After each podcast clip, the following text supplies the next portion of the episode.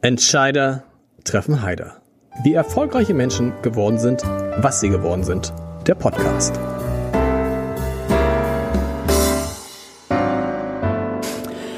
Herzlich willkommen. Mein Name ist Lars Heider und es muss nicht immer Kaviar sein, heute aber schon. Denn ich habe einen Mann zu Gast, der in dritter Generation ein Unternehmen leitet, von dem man denken würde, dass es im Moment große Schwierigkeiten hat, weil man es, weil es nämlich ausschließlich mit, wie gesagt, Kaviar handelt. Und man denkt bei Kaviar irgendwie automatisch an Russland. So, und wir werden klären, dass das Blödsinn ist heutzutage noch. Nicht immer war das, also das passte schon zusammen, glaube ich, viele Jahre. Auch für dieses Unternehmen hat Russland, die Sowjetunion eine Rolle gespielt. Aber das ist offensichtlich nicht mehr so. Und auch vieles andere, wenn man sich so wie ich nur mit Kaviar nur am Rande beschäftigt, dann hat sich sehr, sehr viel geändert und über all das werden wir sprechen. Und vor allen Dingen werden wir darüber sprechen, wie es eigentlich ist, wenn man aus Altona, dem schönen Altona, ähm, ein, ein, ein, ein, ein Haus hat, das Kaviar importiert, nämlich das Altona Kaviar Importhaus. Und ich freue mich sehr, dass Markus Rüsch heute da ist, der Firmenchef dritte Generation. Motto, Lebensmotto oder eins, äh, eigenes Motto, lass das Salz weg. Nimm Kaviar. ist wirklich, wir, sprechen, also wir, wir fangen mal an. Ein, ein Kaviarhaus in Altona. Ja. 1925 gegründet von dem Onkel meines Vaters, Max Schuld.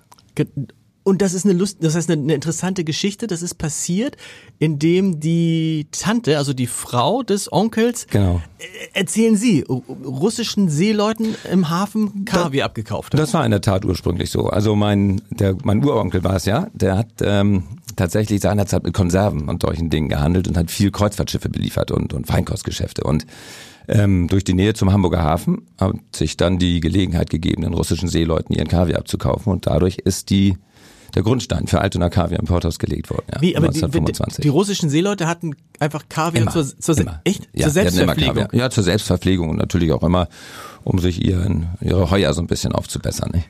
Krass. Ja. So und dann ist damals. und dann ist die dann ist ihre was haben sie ihre Großtante? Großtante Anne. Und die ist dann am Hafen hat gesagt, sag mal, äh, ja, ich kauf euch das ab. Also ich habe sie persönlich ja nicht mehr kennenlernen dürfen und mein Vater hat das mir auch nicht berichtet, aber in der Tat war es so. Ich meine, unsere Firma liegt ja nicht weit vom Hamburger Hafen entfernt. Wir sind äh, 200, 300 Meter fußläufig zum Fischmarkt und äh, früher war die Situation am Fischmarkt ja noch eine ganz andere. Da haben ja da kann, kann ich, mich, mich, ich mich noch erinnern, die Fischkutter alle direkt unten an den Landungsbrücken mhm. gelegen und da waren dann auch viele russische Seeleute bei und so ging das alles dann langsam los. Aber wie kamen Sie da auf die Idee, also erstmal denkt man, man kauft denen das ab, um das selber zu essen. Oder hatte sie gleich die Idee, wissen Sie das, das will ich auch weiterverkaufen. Das war bestimmt die Zielsetzung von vornherein. Also man hatte ja guten Kontakt zu gastronomischen Betrieben damals schon, zu Feinkostgeschäften, diese ganzen tollen Geschäfte wie Heimatdinger oder Michelsen, die waren ja damals schon in mhm. Hamburg ansässig und das waren von erster Stunde Kunden von Altona Kaviar im Porthaus her. Aber wie kommt man auf die Idee, von Altona aus, in Altona, ähm, Kaviar zu importieren und dann sozusagen in die Rest, der, reden wir über den Rest der Welt, reden wir vor allen Dingen über Deutschland. Wie, wie war das damals, wie ist es heute? Seinerzeit hauptsächlich Deutschland. Mhm. Deutschland, Schweiz war immer ein großer Markt und Österreich und heute ist die ganze Welt, ja. Okay. Und wie man darauf gekommen ist, also kann ich Ihnen gar nicht sagen. Aber diese, dieses, dieses, ähm, dieses, das ist ja dann ein Vorurteil, die, was man im Kopf hat. Warum hat man das im Kopf? Kaviar und Russland. Das hat man einerseits im Kopf, weil früher der Kaviar aus tatsächlich aus Russland aus Russland aus der UdSSR, ja. Also kam, ne? das Kaspische Meer ist ja das Zentrum des weltweiten Kaviarhandels gewesen mhm. von Anfang an, denn im Kaspischen Meer hat man wahrscheinlich 90 Prozent des weltweiten äh, Kaviars produziert und die Störe dort gefangen. Und da mhm. gab es die Anrainerstaaten Iran, später dann die Sowjetunion, erst Kasachstan, Aserbaidschan, Russland und die waren von vornherein federführend in der Produktion von Kaviar und, und äh, als Hauptländer haben sich natürlich immer Iran und Russland als Hauptproduzenten gehalten. Und auch äh, und da war da ist wie muss man sich das vorstellen? Russland und Iran Kaviar ist da was tatsächlich wie für uns Salz? Nee. Nein, ähm, aber in Russland ist das schon so gewesen, dass die Fischer und alle Anrainer an der Wolga und am Kaspischen Meer haben sich schon viel von Kaviar ernährt. Nicht nur vom Störkaviar, sondern auch viel vom, vom, vom roten Kaviar, vom Lachskaviar, mhm. der aus Kamtschatka kam. Und äh, da gab es in keinem Restaurant, also ich bin das erste Mal 1984 in Russland gewesen, in der Sowjetunion seinerzeit noch, da gab es kein Restaurant, in dem es nicht Lachskaviar oder, oder Störkaviar gab. Den gab es ja damals noch in wirklich rauen Mengen, ja. Und mhm. das hat sich dann natürlich äh, stark verändert. Ne? Ganz, ganz, also ganz normal als, als Vorspeise, als Hauptspeise, ja. als alles, alles. Also die Russen haben seinerzeit immer schon den Fisch, den Tisch vollgestellt mit allem, was es gab. Mhm. Also und das waren viel, viel Gemüse, viel Früchte, viel Obst, viel Fisch und wirklich immer Kaviar mit Brot, Butter und viel Wodka. Kaviar muss man noch mal jetzt für alle, die, die, die sich gar nicht auskennen. Kaviar ist genau was? Kaviar ist der Rogen vom Stör mit Salz konserviert mhm. und das war's. Also die die Herstellung vom Fang des Fisches bis zum Eindosen des fertigen Kaviars in die Metalldose, die alle kennen, dauert keine 15 Minuten. Okay. Darf nicht länger dauern, ja. Aber wir reden ja nicht nur über Stör, wir reden auch über andere Fische. Genau. Wir reden zunehmend über den, den Rogen vom Lachs, von der Forelle, vom Saibling, vom Hecht, von Weißfischen und so. Und das sind äh, hochrenommierte Produkte mittlerweile. Ne? Aber früher, als ich in den Laden gekommen bin, 84 war das, bestand das Geschäft zu 90, 95 Prozent aus dem Handel mit Störkaviar. Und das hat sich dann natürlich geändert in dem Zuge, dass die äh, Fische im Kaspischen Meer äh, im Bestand immer weiter zurückgegangen sind. Und dann hatten wir dann 2001 ähm, äh, wirklich eine sehr, sehr unschöne Situation, kaum noch Kaviar und den, den es gab, der war fürchterlich teuer und qualitativ nicht mehr gut. Und da hatte ich schon so ein bisschen, das war das Jahr, als ich den Laden von meinem mhm. Vater übernommen hatte, hatte ich schon so ein bisschen Sorgen, wie es mit der äh, mit der Firma weiterging und da hatte ich mir so auf die Fahne geschrieben, dass wir diesen, ich nenne das immer Trendkaviar, also diese bunten Kaviarsorten mhm. mehr in den Fokus rücken und das ist heute ähm, ein Riesenbestandteil unseres Geschäftes. Also wir machen 400, 500 Tonnen von diesem Trendkaviar und mhm. nur noch 15, 16 Tonnen vom vom Störkaviar jetzt in dieser Zeit und vor 30 Jahren waren es 100 Tonnen Störkaviar und nicht mal 10 Tonnen von dem Trendkaviar diese, diese, dieses Image, das Kaviar hat, das ist was, das reiche Leute. Äh, ja, leider. Ne? Äh, äh, äh, das, das kommt wahrscheinlich auch aus dieser Phase, wo wahrscheinlich in Russland am Zarenhof und sonst wo alles das gegessen wurde. Oder kommt es auch aus dieser Phase, wo es knapp wurde und wo Kaviar dann wirklich richtig teuer war? Naja, also ich glaube, das kommt.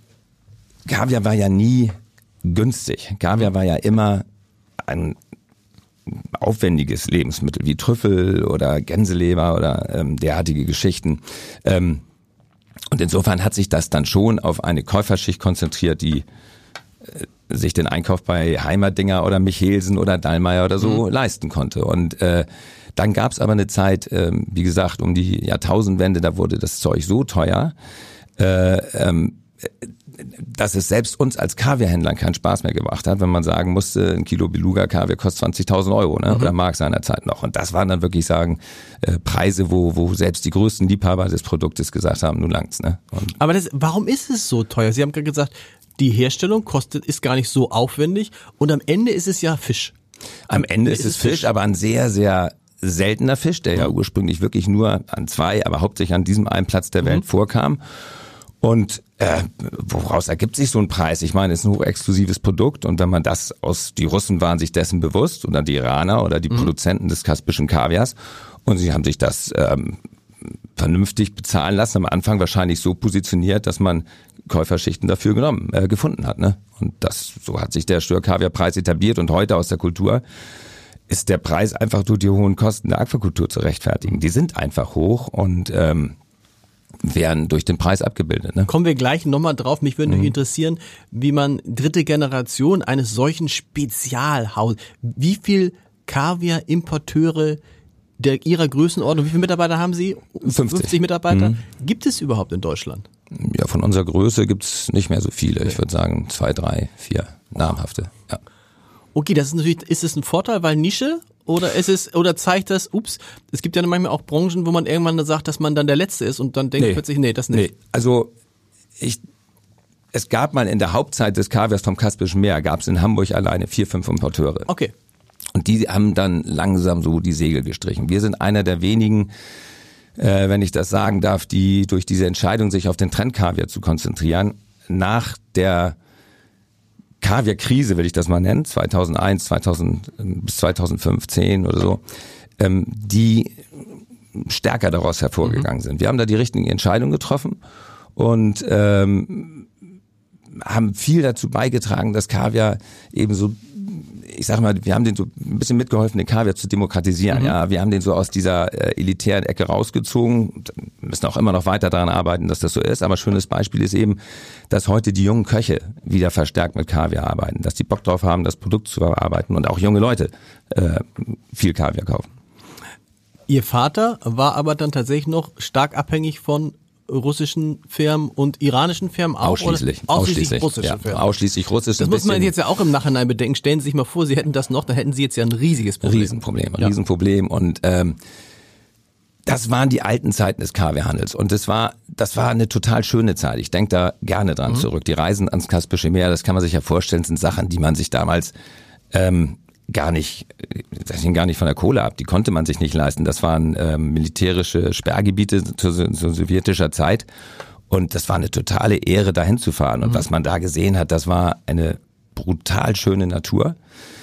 Äh, Lotusfelder über die über dieses Kaspische Meer, das das war traumhaft schön und immer auch die Zusammenarbeit mit den Russen war ähm, nicht immer einfach.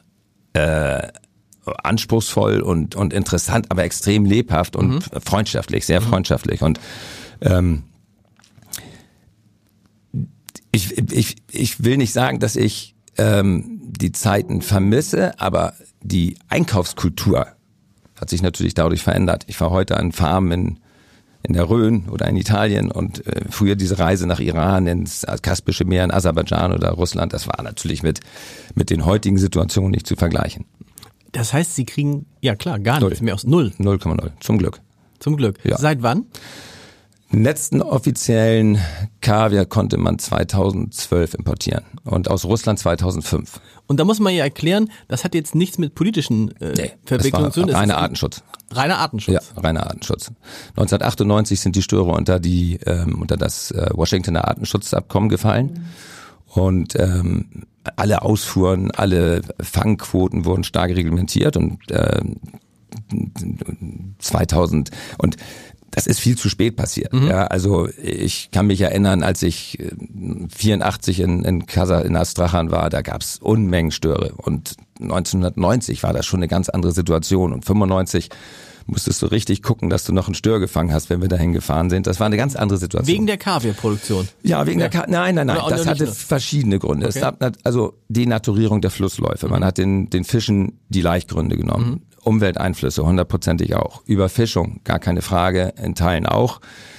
Ähm, das gilt ja nicht nur für den Stör. Äh, das, deshalb meine ich das. Das genau, gilt genau. nicht für den Stör. Und, und ähm, weil der Stör halt so ein komplexes Wesen ist und der Aquakultur, in der freien Natur 80, äh, 8 bis 20 Jahre braucht, um zu leichen, mhm. gab es gar keine Chance, dass sich die Bestände erholen, ohne dass man da eingreift und den Fang schlecht und einfach verbietet. Und das war eine gute Entscheidung. Wir haben damals sehr nervös reagiert, weil das Wollt natürlich sagen, die, genau. die Grundlage unseres genau. Geschäftes war. Aber das, wie gesagt, wir haben da ähm, gute Entscheidung getroffen. Mein Vater hat dann den Betrieb 2001 verlassen und ähm, so hatte ich auch den Drive und die Lust darauf, was zu verändern, hatte da nicht mehr so viel Diskussion und äh, konnte meinen Weg da gehen und das war eine gute Entscheidung. Aber war nicht so, als als Sie als Sie dann damals vor der Entscheidung standen, haben Sie nicht überlegt, Moment mal, eigentlich das Land, von dem wir alles kriegen mhm. und die Gegend, aus der wir alles kriegen, von denen können wir nichts mehr kriegen. Es funktioniert nicht. Wir mhm. müssen uns eigentlich das Geschäft komplett neu aufbauen. Ja. Das war ja in dieser Phase das 98 so, ja. ein Riesenrisiko und sie konnten ja nicht ahnen, dass es gut gehen würde. Nee, das war ein Riesenrisiko und ähm, wie soll ich das sagen? Natürlich hatte ich auch Respekt vor der Entscheidung. Wir waren damals aber total äh, also räumlich und auch personell mhm. sehr klein. Ich habe den Laden übernommen mit äh, sieben Mitarbeitern. Okay. Und ich habe damals immer gesagt, wenn, wenn das nicht klappt, dann machen wir die Tür zu und machen was anderes. Ja. ja. Und ähm, dann habe ich halt diese Entscheidung getroffen, äh, habe dann äh, gute Vertriebsleute gefunden, ein gutes Vertriebsteam aufgebaut und und ja, vielleicht auch durch meine Art. Ich habe bin also ein hemdsärmeliger Kerl, ne? Und das war in der Kaviarbranche mit all den äh, goldenen Löffelgeschichten und so weiter und so fort dann irgendwie auch vielleicht für den einen oder anderen so ein bisschen erfrischen und dadurch ist es mir gelungen, dass wir äh, viel Kontakt zu unseren Kunden hatten und, und, und, und den Kaviar einfach so ein bisschen lässiger unter die Leute gebracht Aber haben. mich, mich, wo, wo Kaviar, gab es damals Aquakulturen Ja, schon? Ah, doch, es gab schon. doch, okay. die- Nur die nicht, okay. Nee, die Aquakulturen haben sich seit zwei, 1995 in, in Europa ganz Okay. gut entwickelt, äh, entwickelt. Anfangs in Frankreich. Aquakultur müssen wir mal, kennen sich ja vielleicht nicht alle aus. Heißt einfach, es gibt irgendwo ein, irgendwo eine Firma, die hat ein großes Becken. Viele große Becken. Viele große Viele Becken große mit Wasser Becken. und Ja. züchtet da einfach. Züchtet Störe. Störe, genau. Und da gab es irgendwann mal einen Herrn Dr. Alan Jones, Mhm. äh, Wissenschaftler, Aquakulturwissenschaftler, der hat sich eine Farm in, in Bordeaux Mhm. äh, gekauft ähm, und hat dort äh, die Zucht von Karpfen, Forellen umgestellt auf Stör, weil er schon gesehen hat, dass die Wildbestände deutlich runtergingen und da hat er sich da die Kaviarpreise im Place de Madeleine oder im KDW angeguckt und hat gesagt, das können wir auch. Und am Anfang war das eine katastrophale Qualität. Ne? Also Kaviar hat überhaupt nicht geschmeckt, äh, aus verschiedenen Gründen. Die, die Fische wurden nicht richtig gehältert, sie wurden nicht richtig behandelt. Ähm, der Kaviar selbst wurde nicht richtig zubereitet, ähm, denn einfach den, den, den, den Rogen aus dem Fisch zu holen, ihn zu salzen, das ist es nicht. Äh, man muss wissen, wann man den Fisch erntet, wie man ihn salzt, wie viel Salz man zusetzt und, und das, das ist so Fingerfertigkeit ist da einfach gefordert. Ne? Und ich sage immer, das ist wie mit Omas Pflaumenkuchen und meinem, wir hatten das gleiche Rezept, aber meiner hat nicht geschmeckt. Genau. So, Okay, dann gab es die damals schon, aber die Mengen konnten die natürlich noch nicht liefern. Mhm. So. Und wenn Sie sagen, so ein Stör braucht acht bis, geht es in der Aquakultur auch? Also muss, oder geht es da schneller? Ja, man kann, das war auch am Anfang so ähm, von einigen Züchtern ähm, avisiert, wenn sie wenn sie die Wassertemperatur konstant halten in der Farm, dann entwickeln sich die Störe schneller, weil sie in der freien Wildbahn, gerade im Kaspischen Meer, erhebliche Temperaturschwankungen unterm Jahr haben und sich die Störe einfach in den kalten Jahreszeiten weniger schnell entwickeln. Und das hat man versucht in der Aquakultur, insbesondere durch Indoor-Anlagen zu verkürzen, hat dann aber ziemlich schnell gemerkt, dass diese Verkürzung einen schlechten Einfluss auf die Qualität des Kaviars hat und hat den dann hat zunehmend die Möglichkeit gesucht, äh, Fische im Außen, Außenkulturen aufzuziehen. Und ähm, wir sind heute mit den Qualitäten auf einem Niveau, ähm, wo ich persönlich gar nicht mehr weiß, ob die schlechter sind als das, was wir aus dem Kaspischen Meer haben. Okay. Also das ist heute ein Niveau, ähm, wo sie, wir haben neulich wieder so eine tolle Verkostung gehabt mit zwei sehr renommierten Köchen und und äh, ähm, wenn die dann auch mal in die großen Töpfe kommen, kommen und bei uns sehen können, welche Vielfalt es gibt und wie cool Kaviar schmeckt, wenn er wirklich aus der Originaldose kommt, ähm, da sind die total äh, perplex und und ähm, wie gesagt, es gibt keinen Grund, äh, der alten Zeit da hinterher zu trauern. Im Gegenteil. Das heißt, wo kriegen Sie heute, woher importieren Sie? Also ne, ist ein Importhaus. Ja, genau. Aber ich höre daraus, da kommt jetzt auch einiges aus Deutschland. Ja, wir haben einen sehr guten Partner in der Rhön. Okay. in der Nähe von Fulda, die produzieren super schön, haben auch ein tolles Konzept. Die, ähm, sie haben ja die Möglichkeiten, sich vorgezüchtete Störe zu kaufen und daraus dann eine Entwicklung zu machen. Aber unser Partner in der Rhön äh, macht vom Ei bis zum Ei alles selber. Der hat also männliche Tiere, die er für die Aufzucht hält, ähm, gewinnt dann selbst den Rogen, ähm, befruchtet den und ähm, zieht Fingerlinge hoch und äh, bis zum Schlachten des Störes wird dann wirklich alles in einer Hand äh, absolviert. Und das ist natürlich ein Traum. Ne? Und äh, insofern ist das auch eine schöne Sache. Wir sprechen immer von nachhaltiger Kultur. Das ist es in der Tat. Wir schützen die wilden Bestände. Und in solchen Aquakulturen werden natürlich auch Störe gezüchtet, die sie nutzen können, um sie wieder auszuwildern. Ja? Und ähm, ich sehe das nicht, dass ich in meiner beruflichen Karriere nochmal einen wilden Kaviar handeln werde, aber irgendeine Generation wird das vielleicht mal wieder tun. Abgesehen davon, dass es überhaupt nicht notwendig ist. Also unsere Produkte sind so gut und ähm, ich glaube auch, bis sich der Störbestand so erholt hat, dass er wirklich wieder wirtschaftlich nutzbar wäre, das, das ist auch gar nicht das Ziel, ehrlich gesagt. Wo kommen die noch her? Also wir haben, Wir haben Fulda, Ja, also, Fulda, also. Deutschland, genau, und ja, dann? Dann äh, Aquitaine, also aus, aus Bordeaux. Ja. Das ist ein sehr guter Partner von uns. Wir haben zwei sehr gute Lieferanten in Italien, Norditalien. Und dann importieren wir auch sehr viel Kaviar aus China. Okay. Die haben sich da auch stark etabliert, äh, sind, wie das in China immer ist, innerhalb kürzester Zeit zu den größten Anbietern geworden, machen auch eine gute Qualität. Aber unser Ziel ist es natürlich, ähm, auch mit dem Blick auf die ökologischen Aspekte, CO2-Abdruck und so weiter, ähm, den Kaviar natürlich aus deutscher Kultur mhm. insbesondere zu vermarkten. Und das gelingt uns immer besser. Die Chinesen haben äh, hervorragenden Kaviar, sehr mild und der kommt bei vielen äh, Leuten gut an. Aber aber wissen die Leute, die bei Ihnen Kaviar kaufen, woher? Also ja, das müssen wir natürlich erzählen. Also ist es, ist es so ein bisschen, ist es so ein bisschen wie beim Wein, dass man sagt, ja. also das ist Anbau ja. Bordeaux, das ist ein Primitivo, ja, natürlich. sowas. Okay. Sie können, Sie können durchaus auch den Kaviar vom selben, von derselben Fischart, der in, in, in, in Frankreich gezogen wird, den kann ich Ihnen optisch, optisch äh, geschmacklich unterscheiden von einem Kaviar, der in Deutschland gewonnen okay. wird. Die nehmen andere Salze, die ernten zum anderen Zeitpunkt, die haben andere Kaviarmacher, die den Kaviar dann produzieren. Also es ist schon ein sehr komplexes Thema auch. Dann denkt man sich aber, okay, wenn der Kaviar aus China kommt, der ist deutlich günstiger als der Kaviar nee. aus. Nee. Nee, nee, nee. Der Kaviar kostet, der Preis ist ungefähr derselbe, egal woher er kommt? Äh, doch, das die Chinesen hatten vor, vor Jahren natürlich den Vorteil ähm, günstigerer Energie, mhm. niedriger Löhne und äh, so weiter und so fort. Aber das hatte ich dann natürlich auch relativ stark etabliert, wobei die Löhne auch einen relativ geringen Anteil an der Entwicklung des Kaviarpreises haben. Da geht's eher um die Flächen, die man benötigt, um Kaviar zu äh, produzieren, um die Energie, die benötigt wird für die Belüftung der mhm. Wasser mhm. und äh,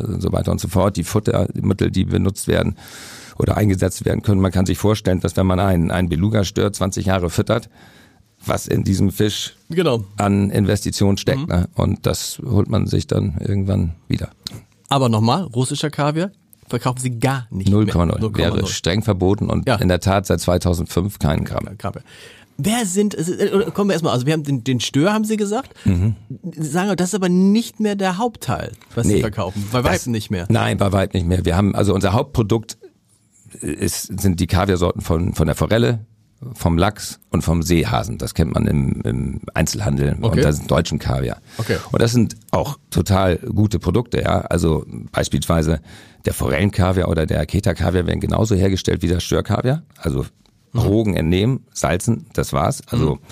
wenn ich mir die Zutatenliste meiner Produkte angucke, steht da Rogen und Salz. Salz ja. Das ist mega cool. Ja wird auch viel zu wenig in den Vordergrund gerückt, wenn wir über solche Sachen wie ursprüngliche und natürliche Lebensmittel reden.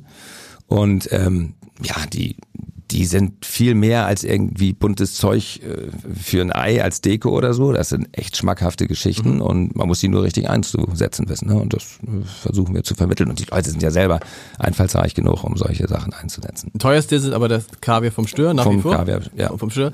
Wenn Sie sagen geschmacklich, was ist, was sind die großen? Also, ne, wenn wir jetzt hier, da kenne ich mich, würde ich mich jetzt besser auskennen, wenn wir jetzt äh, ähm, über Weine sprechen würden. Mhm. Und dann hätte man ja, dann gibt's einen Grauburgunder, einen Weißburgunder, einen Riesling, Sauvignon Blanc, ja. Chardonnay Tournee, da kann man sehr, also relativ eindeutig sagen, also eindeutig ist auch, aber man weiß schon große Unterschiede in der, in der Geschmack. Ja, also der ja. Sauvignon Blanc, der sehr, sehr aromatisch ist, mhm. ähm, der Riesling, der eher mineralisch ist, wo man das Salz schmeckt und so weiter. Mhm. Wenn man sozusagen die Haupt Kaviarsorten so ähm, charakterisieren sollte, also mit dem, was für sie charakteristisch ist, was sind da die großen Unterschiede? Also wir, wir unterscheiden bei uns die Kaviarsorten nach dem Ursprung des Fisches. Wir mhm. unterscheiden in der Aquakultur also es gibt 18, 19 verschiedene Störerarten und in der Aquakultur sind sieben bis acht wirtschaftlich von Bedeutung. Mhm. Und die unterscheiden sich einmal in der Struktur des Korns. Festes Korn, weicheres Korn. Da gibt es unterschiedliche Liebhaber. Die meisten mögen es ein bisschen fester und ähm, meinen, wenn das Korn ein bisschen zartschaliger ist, dass es keine gute Qualität wäre, hängt aber vom Stör ab, nicht von der Qualität des Kaviars. Und dann unterscheiden wir ganz besonders, ob ein Kaviar mild ist mhm. oder kräftig ist. Mhm. Und ähm, großkörnig, dunkelkörnig. Also ich sage immer, das Entscheidende ist einfach, das findet ja auf der Zunge statt. Ja, ich will ja mhm. Kaviar nicht angucken, ich will ihn essen und der muss mir schmecken und ich muss auch gucken, zu welchem Gericht ich mein Kaviar auswähle. Also wenn ich ein Beef Tartar, das ist ja ein klassisches Ding mit Kaviar, wenn ich ein Beef Tartar äh, esse, dann bereite ich mir das nicht mit ähm, Tabasco oder Ketchups vor, wie man es normalerweise macht. Ähm, sondern nehme da wirklich nur äh, ein ganz klein bisschen Salz rein, vielleicht bisschen Öl oder so und dann ist das, der Kaviar ist dann tatsächlich mein Salz, ja. Mhm, und okay. dann muss ich natürlich einen Kaviar nehmen, der so ein bisschen Dampf im Kessel hat, ja, also der wirklich gut schmeckt und durchaus pur fast ein bisschen salzig ist, was manche Leute mhm. sagen würden, aber mit dem mit dem Beef Tartar wird es natürlich grandios. Und wenn ich dann ein Stück Steinbutt mit ein bisschen Kaviar esse in einer Beurre Blanc, dann kann ich natürlich einen milderen Kaviar also nehmen. Also klingt so ein bisschen danach, als ob Kaviar für Sie tatsächlich eher fast fast wie ein Gewürz ist. Das ist für mich ein Gewürz. Okay. Also das das ist ja auch das Schöne und die wenn man darüber spricht, dass Kaviar ähm, nicht nicht teuer ist, das, das wird dann, dann manchmal immer so ein bisschen als arrogant äh, äh wo, wo liegen wir denn jetzt äh, preislich? Was was was was Wir liegen im Handel zwischen zwischen einem Euro bis fünf Euro das Gramm, also okay. ein Tausender fürs Kilo.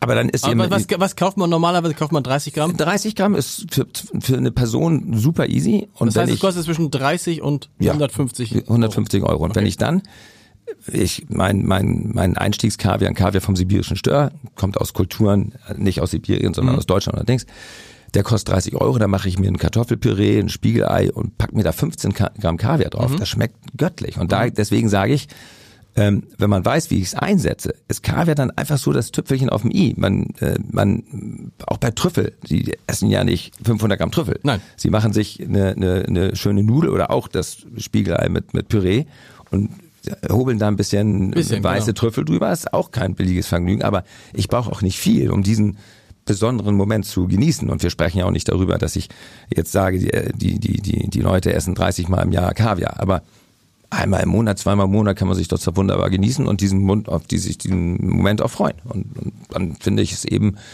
doch schon so, dass wir sagen können, dass das ein leistbarer Luxus ist. Mhm. Und vor allen Dingen ist dann, glaube ich, das ist so ähnlich auch wie vielleicht bei Wein, dass es gibt Weine, die kann man auch so trinken, die machen auch Spaß, aber in der Regel macht es Sinn, Weine zum Essen zu trinken. Mhm. Und Kaviar solo zu essen ist eigentlich aus Ihrer Sicht, kann man machen, so, ja, eher ja, nicht. Kann man machen, ähm, das ist ja immer das, der, das Großteil, das, das ist ja das ganz Dekadente dann früher, wenn die Leute dann so ein, so ein praktisch so ein Esslöffel Kaviar sich in, in ja. Film in den Mund gesteckt haben. Das, Was, das ist, also ehrlich gesagt, das schmeckt mir selbst mir nicht. Ja. Ne? Also Kaviar pur ist schön und bei einer Kaviarverkostung kann man das durchaus machen. Aber wenn ich zu Hause Kaviar esse, ich mache mir entweder mein Spiegelei mhm. oder ich mache mir einfach ein gebuttertes Toast oder mein mhm, Frühstücksei. Mhm. Und dann entfaltet der Kaviar erst seine, seine Wucht. Ne? Also der, der schmeckt pur auch lecker. Aber dann schlägt das Salz natürlich durch. Und wir haben keinen anderen Konservierungsstoff drin, äh, abgesehen von einem, einem, einem Zusatzstoff, der im Kaviar verwendet mhm. werden darf. Aber das, das schmeckt natürlich unter Umständen salzig. Wenn man da so ein bisschen äh, sensible Zunge für hat, dann stört dann das. Und wie gesagt, für mich ist, wie mein Spruch sagt, ne, lass das Salz weg mit dem Kaviar. Für mich ist Salz, äh, ist der Kaviar ein Gewürz. Ja, sehr, sehr, sehr gut. Und wenn Sie so, wenn Sie so sprechen, möchte man eigentlich probieren, so ein bisschen gerade. Mhm. Das ist lustig was sind das, wie haben die andersrum erstmal, wie haben sie es geschafft, aus dieser Phase, wo sie ja selber nicht wussten, boah, geht das gut, der große, der große Lieferant fällt weg, mhm. äh, wir müssen komplett auf Aquakulturen umstellen, wir müssen auf Trendkaviar umstellen, mhm. ähm, sie hatten Handvoll Mitarbeiter, wie haben sie es geschafft, dass die Firma dann ja, boah, sie haben ja fast fünf, sechs, sechs, sieben Mal so viele Mitarbeiter wie in der Anfangsphase. Ja, wir haben uns natürlich ähm, in der Zeit, als ich den, den Betrieb von meinem Vater übernommen hat, war unsere Käuferschicht hauptsächlich Kreuzfahrtschiffe, Fluggesellschaften, gehobener Feinkosthandel, Importeure weltweit okay. und gute Restaurants. Mhm.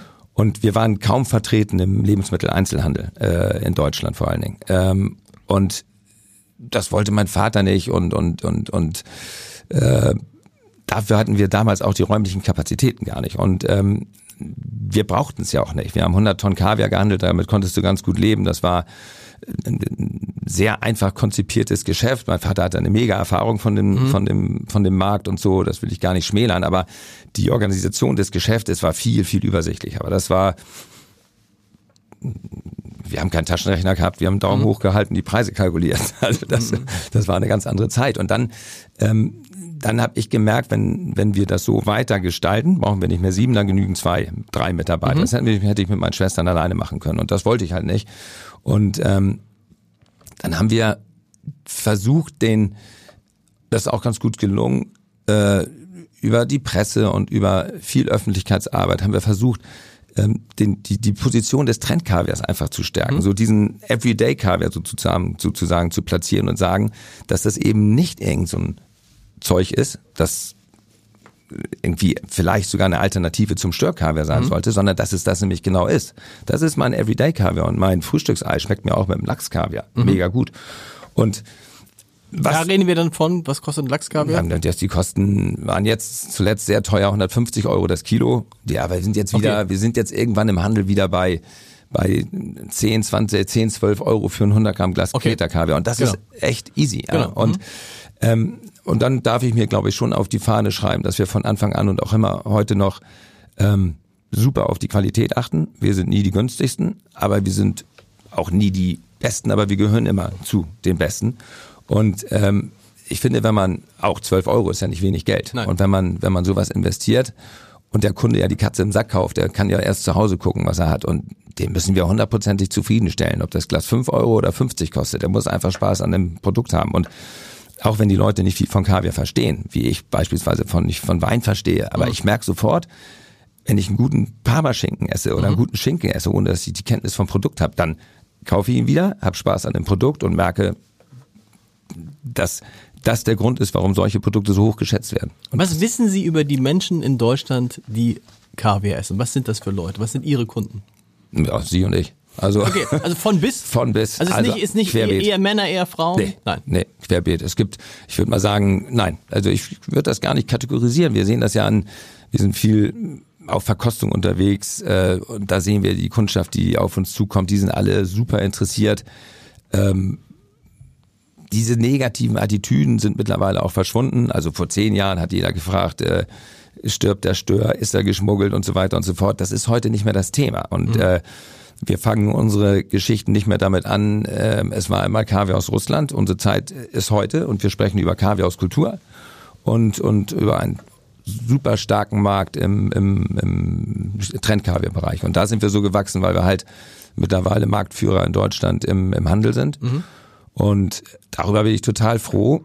Früher hat man ja gesagt, mit so einem Produkt geht man nicht einen Discount oder sowas. Aber Warum nicht? Im Gegenteil. Mhm. Wenn ich das zu einer guten Qualität und einem guten Preis realisieren kann, habe ich doch da so viel Kontakte zu Konsumenten, die das Produkt mal probieren wollen, ohne in die Bedienung gehen zu müssen, weil sie sich nicht trauen, sagen zu müssen, ist mir doch zu teuer. Die können sich das angucken, nehmen das in die Hand und sagen, komm, das probiere ich mal. Und da sind unsere Erfolge echt richtig gut. Ist es ein, das frage ich mich gerade, das Image des Kaviars als immer das Essen der reichen Leute. Oder wenn man Kaviar isst, dann, dann hat man es geschafft. Das haben sie natürlich dadurch ein bisschen, ähm, äh, Sie haben es vorhin gesagt, demokratisiert. Ja. Ist das denn eigentlich gut? Weil es ist natürlich ja. auch ja, schon, weil gut. es ist ja, Sie finden das, das, gut, gut, aber also für, als, aus, aus, aus, aus wirtschaftlicher Sicht, weil wir haben ja nach wie vor, es gibt ja, es gibt einen Einstiegschampagner und es gibt einen genau. Top. So. Ja. Und genauso ist das bei uns mit dem Kaviar ebenfalls. Und ähm, das bin ich tatsächlich schon ein paar Mal gefragt, warum machst du denn nicht dein Geschäft oder das Renommee kaputt? Nein, ich habe ich ich ich ich hab, ich hab lieber einen Mercedes-Katalog mhm. mit Produkten, die eine breite Masse kaufen können, als einen Ferrari-Katalog, wo ich nur vom Fenster stehe und sage, hätte ich gern. Mhm. Ich möchte viele Leute für unser Produkt gewinnen und dafür sorgen, dass die, die im unteren Preissegment kaufen, sich freuen, dass sie Kaviar sich leisten können und nicht, weil Kaviar draufsteht, sondern weil es gut schmeckt. Und diese Präsenz am Markt aber denjenigen nicht stört, der in der Lage ist, sich eine Dose Beluga für 2000 Euro zu kaufen. Da kann er machen. Das stört ja, also da an dem Image ändere ich ja nichts. Und mhm. äh, der Preis selber gibt ja schon die Positionierung im Luxussegment. Das ist so das, da das kann ich so nichts machen. Das ist das teuerste. So, ja. so, also Eine Dose Beluga kostet Dose nach wie Beluga vor im Handel 5000 Euro das Kilo. Okay. Ja. Wow. Da, ähm, es hat, äh, wir hatten das in einem anderen Podcast äh, vor, ist schon ein bisschen her, äh, für die, die sich für, für Genuss interessieren. Wir haben einen Podcast, der heißt Vier Flaschen, da testen wir alle mhm. zwei Wochen vier Flaschen Wein und da hatten wir den Chef, ähm, letztendlich den Gastrochef des KDW mhm. Und der erzählte, wie gesagt, ist schon ein Jahr her, also war noch so in den Auswüchsen der Corona, äh, Ende Corona-Pandemie, sagte, dass halt Champagner eine unglaubliche Renaissance mhm. erfährt, einen unglaublichen Aufschwung. Da sieht man auch, die Preise für Champagner sind in den vergangenen Jahren extrem gestiegen. Mhm. Man hat manchmal Probleme, überhaupt Champagner zu bekommen. Champagner Kaviar ist ja immer, gilt das für Kaviar auch? Das heißt, sie schütteln mit dem Kopf, weil ich hätte jetzt gedacht, in schlechten Zeiten, da fangen ja viele Leute an, sagen, ach, weißt du was, wer weiß, wie es morgen ist. Ich jetzt also, ich mir was. Wir haben, wir haben, ähm, wenn ich das sagen darf, die, mhm. die, ähm, die Corona-Jahre mhm. waren unsere wirtschaftlich besten in der äh, Geschichte von Aki. Okay. Und ähm, das lag natürlich ganz besonders daran, dass wir im Handel sehr stark sind und mhm. sich die Leute genau das, das gemacht haben, was sie gerade gesagt haben. Die haben gesagt, die Zeiten sind sehr nervig. Und das Einzige, was einem blieb, wenn man zu Hause sitzen musste, war schönes Essen, gut gutes essen, Trinken. Genau, ja, genau. und das waren die Freuden. Man hat sich Leute eingeladen und, und, und hat viel gekocht, hat viel ausprobiert. Das war für uns richtig gut. Natürlich haben wir mit unseren Kunden aus der Gastronomie gelitten, aber da gab es ja auch viele, die ihre Kochboxen gemacht haben und die natürlich niemals die Verluste haben kompensieren mhm. können, die sie in dieser Zeit hatten. Aber immerhin haben auch die ihre Kunden erreichen können und da haben auch viele mit, mit Kaviar gearbeitet. Einfach weil ähm, Kaviar dann, das ist vielleicht dann doch schon schön, ist so das i-Tüpfelchen auf so einer Geschichte und wenn man draufschreibt, ja Kochbox XYZ mit 30 Gramm Imperial, dann ist das selbst bei bei den Top-Köchen hier in Hamburg immer noch ein Argument, äh, was extra zählt. Ja, ähm, aber also so eine Verknackung, wie wir beim, beim Champagner hatten, das haben wir nicht gehabt. Okay. Also wir haben immer ausreichend Ware. Was natürlich auch ein großer Vorteil ist, weil der Champagner natürlich am Ende, äh, ne, sagt der Name schon, kommt aus der Champagne. Ja. Da hängt es einfach davon ab, wie ist die Ernte und ja. die Ernten werden immer schwieriger, weil, mhm. das weil man das eben nicht wie ja. eine Aquakultur steuern kann. Mhm. Mich würde interessieren, Hamburg ja in der Zwischenzeit eine Stadt mit sehr vielen Sterneköchen, mit mhm. sehr vielen Topköchen. Alle Kunden bei Ihnen oder viele? Viele. Ja. Ein und Glück. was ist also was wie was wie setzen die Kaviar ein? Auch als Gewürz oder als mm, auch als Gewürz ähm, aufgrund der für die Gastronomie deutlich besseren Preise als sagen wir mal vor fünf hm. sechs Jahren auch in Portionen, die deutlich besser sind. Das ist ja gab ja nichts Schlimmeres als 2010 oder so, als der Kaffee so teuer war. Da haben sie ein Kaviar-Menü gegessen und haben da homöopathisch abgezählte mhm. Kügelchen gespiesen und das tut natürlich auch dem Kaviar-Image nicht gut. Ja, man isst ein Kaviar-Menü, zahlt das Doppelte und findet da so ein paar gesprenkelte Körner. Heute wird das sehr, sehr gut eingesetzt und natürlich setzt das ein Sternekoch ganz anders um und arbeitet völlig anders damit, nutzt die Nuancen der Geschmäcker ganz anders und als, als der Italiener um die Ecke, der das eben, der ein Carpaccio macht mhm. und äh, ein bisschen Creme Fraiche oder Schmand drauf und da ein bisschen Kaviar drüber streut. Auf beides, beides okay. Wo gehen Sie in Hamburg hin, wenn Sie gut essen wollen? Darf ich das sagen? Also, ja, natürlich dürfen Sie sagen. Also wir haben äh, in, bei uns im Stadtteil äh, Flottberg-Othmarschen, da gibt's einen Italiener, Toni Tropeo, mhm da sind wir unglaublich gerne, aber dann besuchen wir natürlich auch unsere Kunden. Aber der Italiener macht was mit Kaviar? Ja, macht, der macht, der macht seine, sein, der macht zum Beispiel sein Kartoffelpüree mit, äh, mit, mit äh, ah, Spiegelei ah, oder sein Carpaccio okay. mit Kaviar und okay. äh, hat ein total ein Jakobsmuschel Carpaccio mit Forellenkaviar, mhm. mega gerecht, mhm. schmeckt total gut, aber natürlich besuchen wir auch Herrn Rüffer gerne, Herrn Fehling, den, also will jetzt gar keinen vergessen, genau. deswegen höre ich lieber auf. Genau, also und, Kevin äh, Fehling kennt man, den einzigen Drei-Sterne-Koch in Hamburg, ja. äh, Christoph Rüffer, Zwei-Sterne-Koch ja, im Vierjahreszeit. Ja, oder also. Bianc, die, die arbeiten genau. ganz toll mit unserem Kaviar und, und wir sind natürlich stolz, dass wir, dass wir solche Partner wöchentlich beliefern dürfen und dass die auch gar nicht auf die Idee kommen, ich auch gar nicht überzeugen, ähm, auf das Produkt zu verzichten. Die arbeiten mit Kaviar gerne und ich glaube, ähm, über diesen Weg haben wir natürlich auch wahnsinnig viel Kontakt mit äh, Kunden, die über den Weg aussehen, wie cool Kaviar heute wieder schmeckt. Wahnsinn. Wie alt sind Sie jetzt? Hm, äh, muss ich selber nachrechnen. äh, was haben wir dran? 59. 59. Mhm. Da steht die Frage des Übergangs der Firma noch nicht an oder oder oder ist das doch schon eine Vorbereitung, weil ja immer die Frage ist, ähm, eine Firma, die in dritter Generation, mhm. ne? auch, auch so nicht direkte Linie, muss man ja sagen, richtig? Nicht direkte Linie. Nicht direkte Linie, aber eine Familie, stellt sich die Frage schon, machen sich darüber Gedanken? Naja, meine Kinder sind ähm, 23 und 25 Jahre alt. Okay. Und ähm, sind im Unternehmen schon? Sind noch nicht, im Unternehmen. Ich wollen? Glaub, meine, ja, meine, beide schon. Meine, mein Sohn studiert in, in Spanien, Culinary Management, passt also in die Sache. Ähm, meine Tochter hat ihr Studium gerade absolviert, ähm, macht jetzt noch ein bisschen Urlaub und dann wollen wir gucken, wer da kommt. Ich, ich Aber wie hab, haben Sie das denn geschafft? Das ist ja wirklich, wenn man zwei Kinder hat. Mhm. Also man, ich habe ja viele Unternehmer hier, Unternehmerinnen, die dann sagen, boah, schwierig. Und dann gibt's auch manchmal welche, die sagen, keiner hat auch nur ansatzweise Interesse. Nun ist es ja noch ein ganz spezieller Bereich. Mhm. Ne? Wie haben Sie es geschafft, dass beide sich dafür interessieren? Ja, ich, ich, ich vielleicht finden die, also meine Firma ist ja klein und ähm, diese, diese Selbstständigkeit in diesem, in diesem, in dieser Dimension, die ist einfach schön. Also mhm. ähm, man hat eine, man hat, also das ist, ich bin eigentlich so für alle Bereiche verantwortlich. Mhm. Ich habe ein sehr, ähm, sehr buntes Berufsleben, sehr viel Abwechslung muss auch viel arbeiten, das haben Sie vielleicht noch nicht so gesehen, meine Kinder, das muss man mal gucken. ähm, aber da habe ich auch Fehler gemacht in meiner Organisation und das wird sich auch ähm, jetzt im Generationswechsel ändern müssen. Also ich habe da sehr viel äh, zu viel alleine gemacht und so. Das wird sicherlich äh, die nächste Generation nicht machen. Und die Idee ist dann beide zusammen? Das Bruder müssen und Schwester? Die, das müssen, müssen die? die dann irgendwann okay. auch mal. Also für mich ist Aki äh, Lebensaufgabe mhm. und und natürlich auch irgendwie meine Altersabsicherung. Mhm. Ja? Also das ist, ähm, das, ich, das gebe ich nicht aus der Hand und sage, macht mal, was ihr wollt. Also da bin ich auch äh, super daran interessiert, dass das vernünftig weitergemacht werden, äh, werden wird, auch von den Mitarbeitern, die ich aktuell beschäftige. Es sind super Leute, es sind junge Leute bei.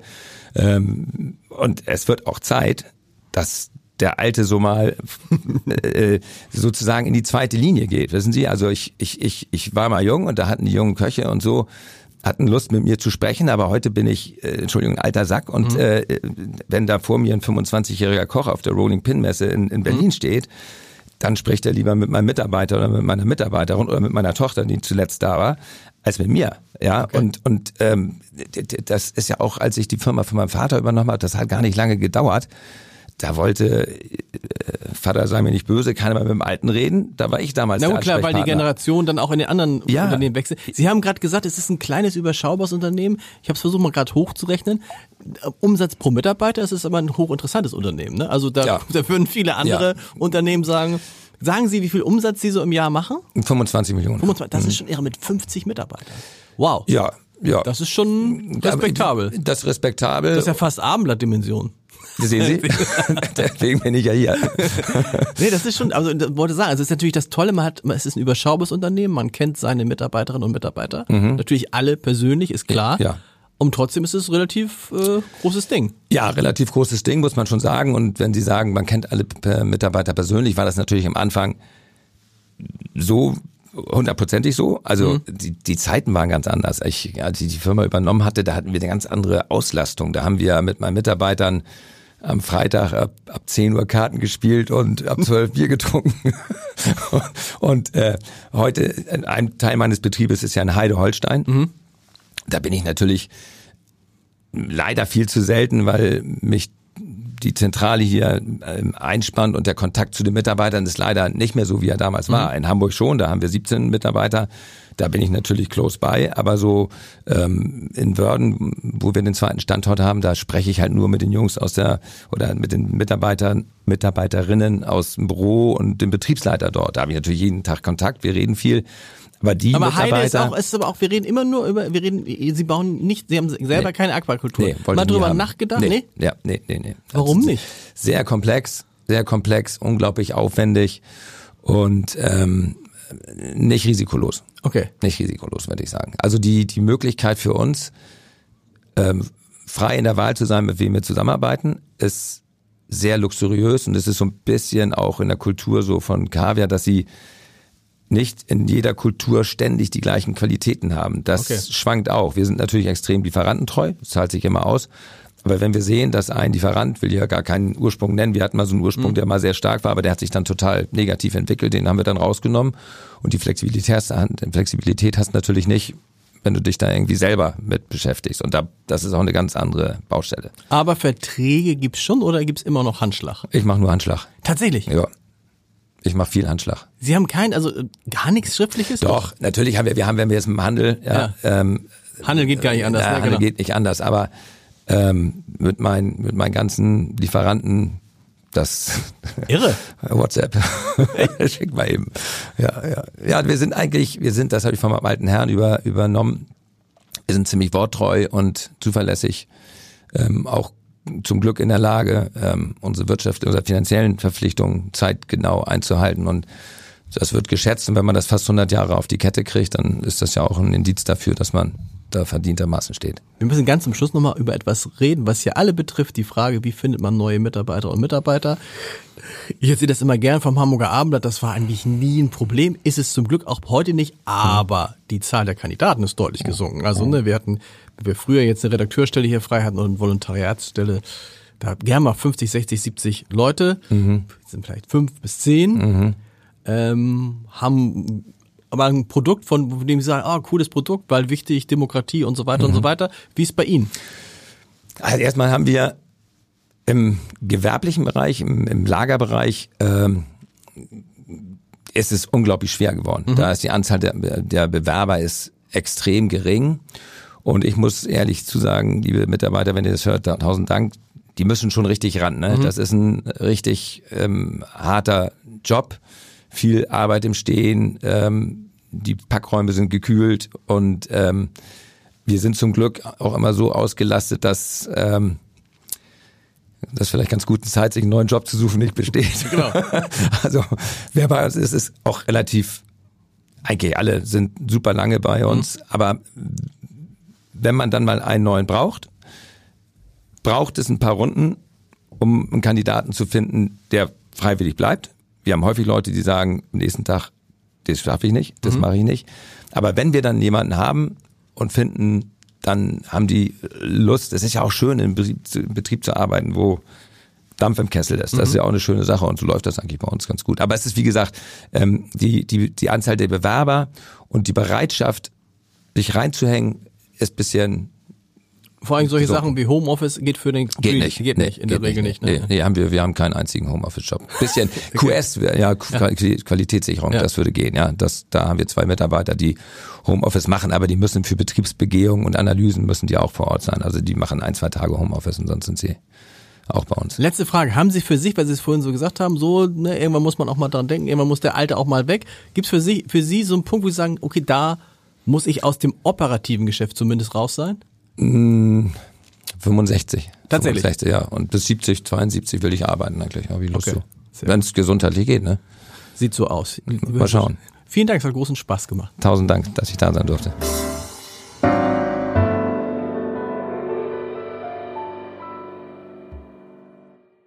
Weitere Podcasts vom Hamburger Abendblatt finden Sie auf abendblatt.de slash podcast.